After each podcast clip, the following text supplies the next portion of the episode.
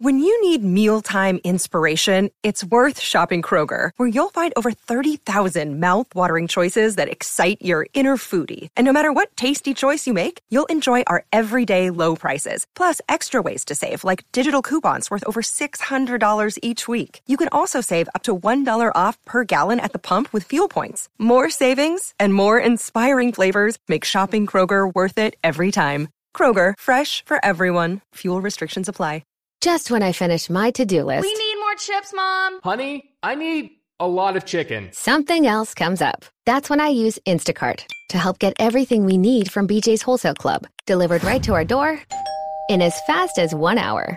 And then finally, I can relax. Mom, I think we're out of toilet paper. Time for another BJ's order. Download the Instacart app or visit instacart.com to get $10 off your first order using the code BJ's Wholesale 10. Offer valid for a limited time. Minimum order $35. Additional terms apply.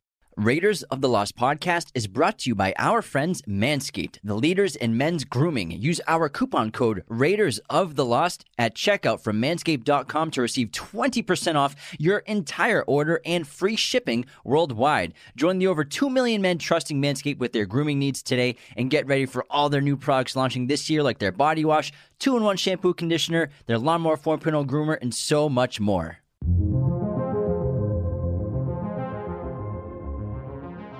Welcome to Raiders of the Lost podcast, one of the fastest growing movie podcasts in the world. where we discuss all things film.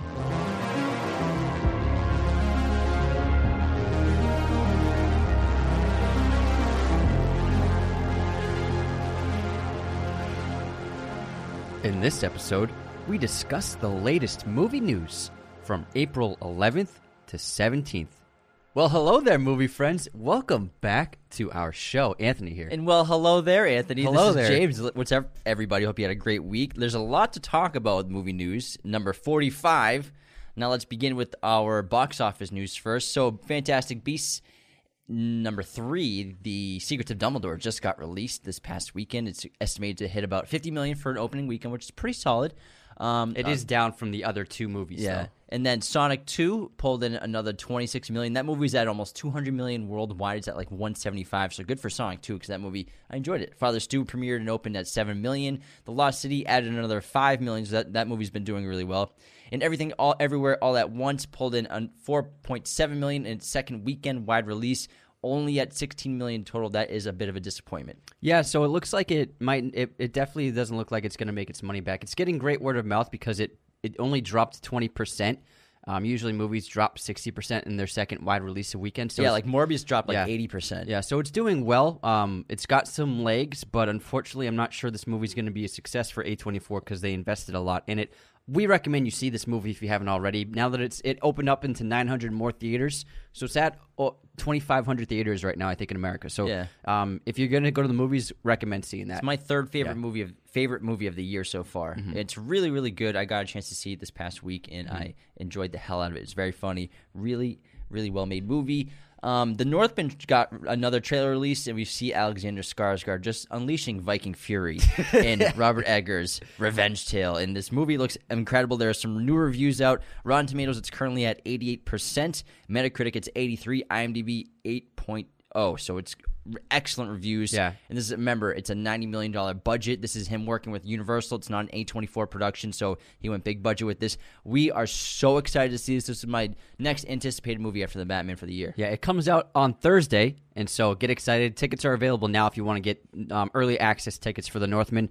I expect because it's rated R and it's uh, revenge period piece. I expect about a twenty million dollar opening weekend. Is my guess. Global, Um, I'm domestic. No, domestic. Domestic. Yeah. Is it? Um, I wonder if it's going to be an IMAX. I can check No, real quick. I haven't seen any IMAX Let me check real- advertisements. So, but it's in the Artisan Films collection, which Of is AMC, great of yeah. AMC. Uh, it's going to be in Dolby, so we should Yeah, definitely no- see it in, yeah. Dol- in Dolby. oh, absolutely. Yeah, let's get Dolby tickets in Burbank. Player. yeah, no, uh, no IMAX tic- uh, Mm-hmm. screens that I can see. Yeah. Also, a new trailer for Doctor Strange in the Multiverse of Madness was released. This is the final trailer that Marvel is putting out before the film comes out. I didn't watch this one because it's supposed to show some extra footage and characters and new villains in the trailer. So I want to go into the film not knowing anything at all. I also didn't watch the new Northman trailer. I like to Same. I just nowadays I like to watch one trailer, the main trailer, and then that's it. I don't want to look at any other advertisements. I want to walk into the movies knowing as little as possible. So, Yeah. um, if you want to check it out, it's available now all over YouTube and stuff. And those of you that are in the LA area or Southern California, Quentin Tarantino's New Beverly Cinema, which is in Los Angeles, will be in one of the few theaters in the country and probably on the planet Earth that is showing Multiverse of Madness on 35 millimeter film. And I actually want to check this out. I think it, is this the first time a Marvel movie is being shown on film? Maybe. Maybe, well, maybe commercially to Yeah. Audiences. I'm sure they show it to each other as- in terms of like directors and those private screenings and stuff like that. But Maybe, yeah. it's pretty cool. I, I mean, that's a really interesting thing for them to do. And New the new Bev. They need to screen these big movies to stay afloat. Yeah, and I know a lot of people they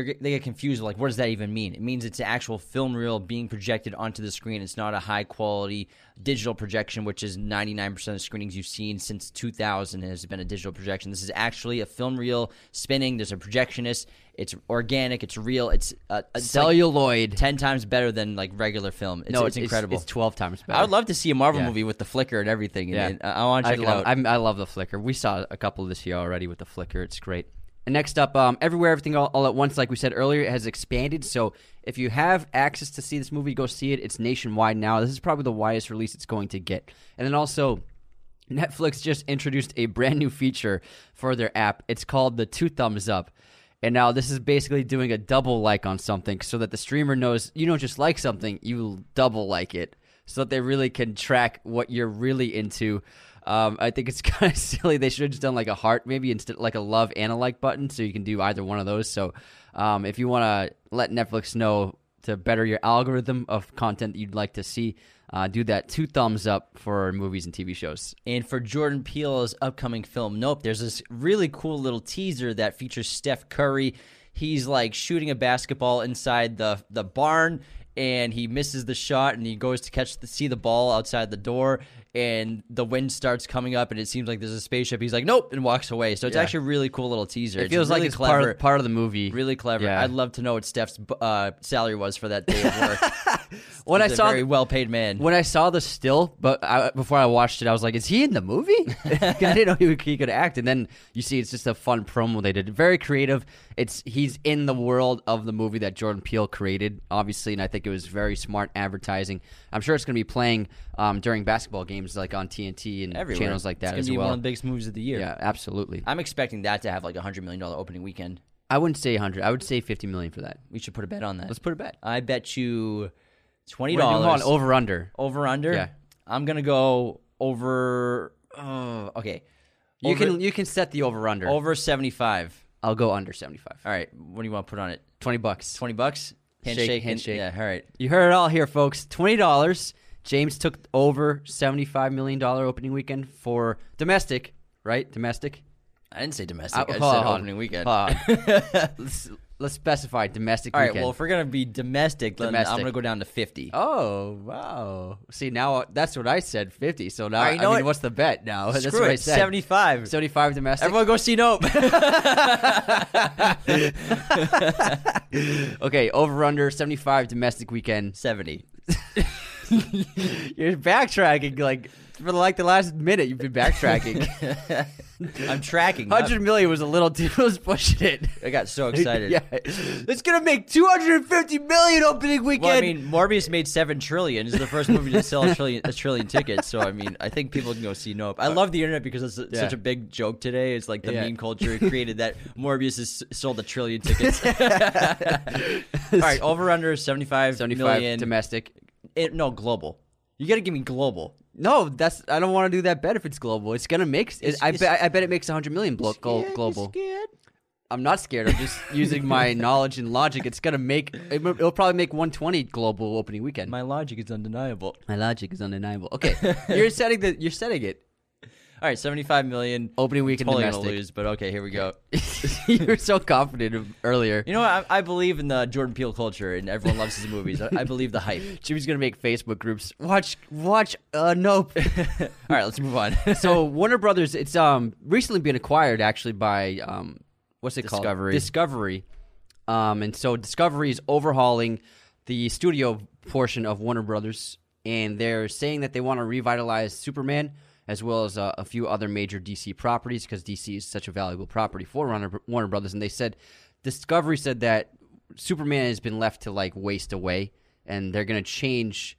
I guess the plan that Warner Brothers was going with DC. So it seems like over the next five years we'll be getting a lot of new versions of these heroes. Well, I they said that they're going to try to find someone like to fill in a Kevin Feige like position for DC in the in the cinematic universe. They want to make more films like Joker and these super successful side character or like not main hero character movies that are really artistically driven. Yeah, but also it can be commercially successful. But of course, like oh, we want more Jokers. Like who doesn't want more Jokers? I Like obviously, any studio would say that. Oh yeah. No, movies like okay, Joker. Yeah, yeah, yeah. Movies Okay, like gotcha. I thought you meant like more No, like, versions of movies, Joker. Movies like Joker. I, I mean, they're saying the right things. Uh, let's see what happens. I don't want to like just jump on the hype train. Everyone's like, "Oh, finally, DC's getting their act together." It's like, we'll see, we'll see. I mean, it's funny. Like Discovery, like all the memes people are saying, Discovery brought bought Warner Brothers just to tell them that they did a crappy job with their cinematic universe, which is pretty funny. They, they bought just to tell them you guys ruined Sp- Superman. Um, just How did you leaving do this? Leaving him a- hanging out to dry. Henry Cavill was the best Superman ever, and they just he's gone. It's, it's too bad. So Did you know that Man of Steel has a 2.9 rating on Letterboxd? that's wild. Yeah. There's a lot of people. It's Zack Snyder's a divisive filmmaker. Yeah.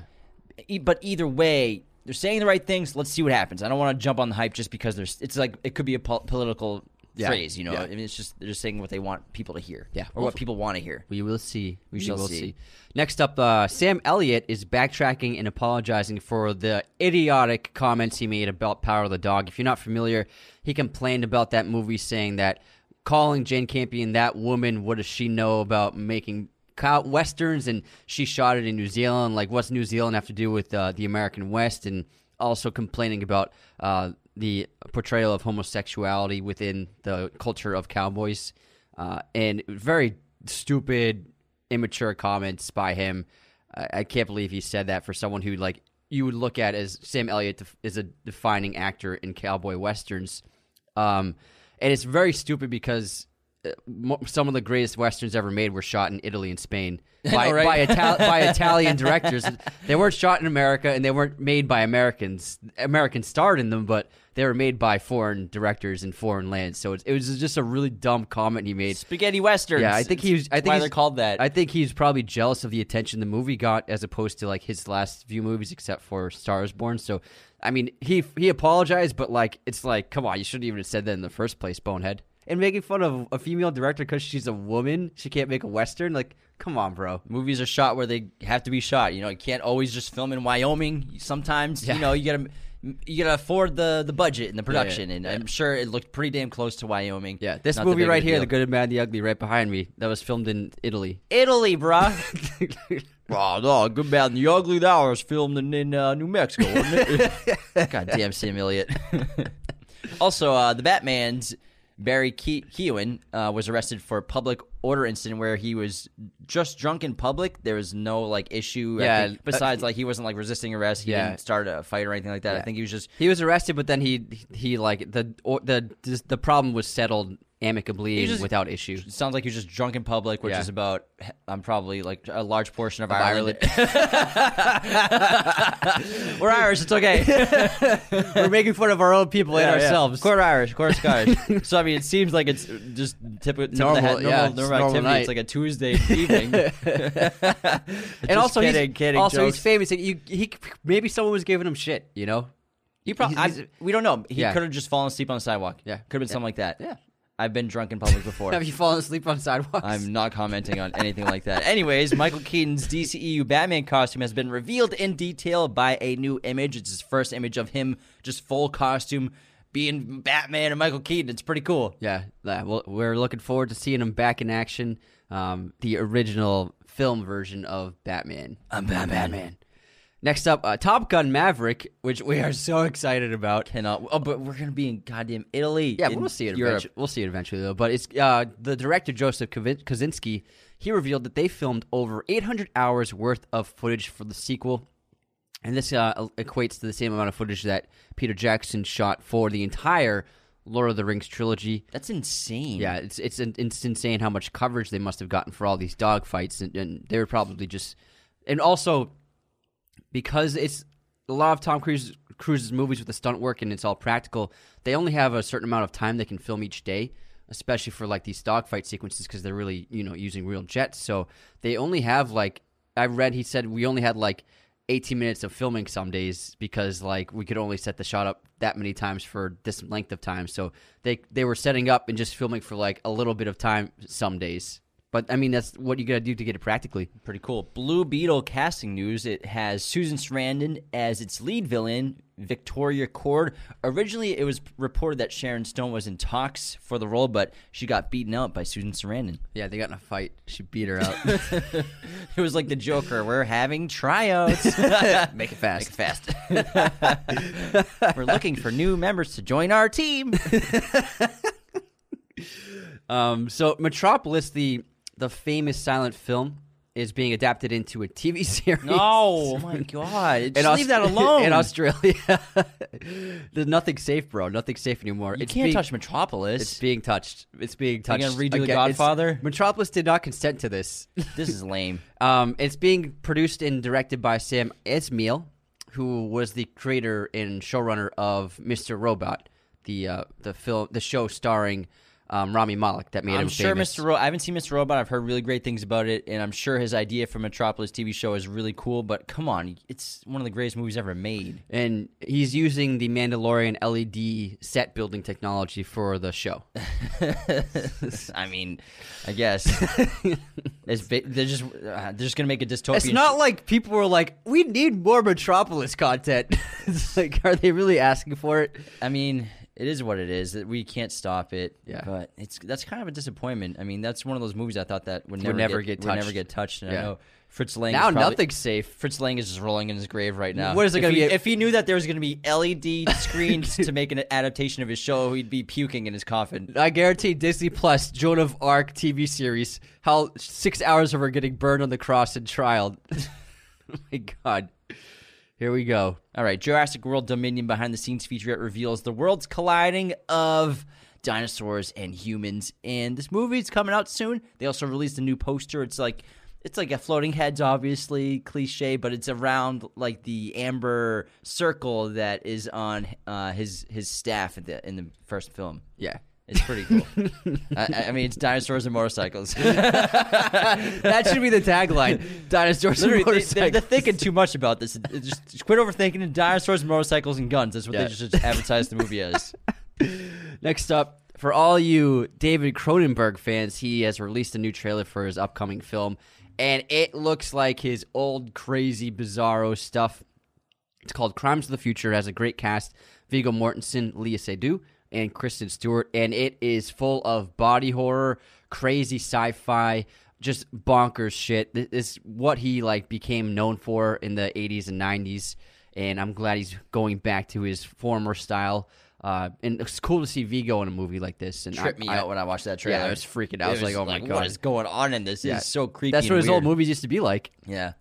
Um, let's see what else we have. And then Kristen Stewart was cast in that, and she's also going to star in an A24 romantic thriller called Love Lies Bleeding. So that film is about uh, female bodybuilders, and she plays the love interest of one of the female bodybuilders. Gotcha. So cool, cool culture community that we haven't seen in a movie before. not really. Yeah, very interesting. And then finally, there's a trailer for Black Site, which is a new action movie starring Michelle Monaghan and Jason Clarke, made by the producers of the John Wick franchise. Looks like a pretty cool R-rated actiony movie. So uh, wait for reviews, but um, it'll, it looks like pretty good fight sequences and choreography and gunfire. So it looks like a lot of fun.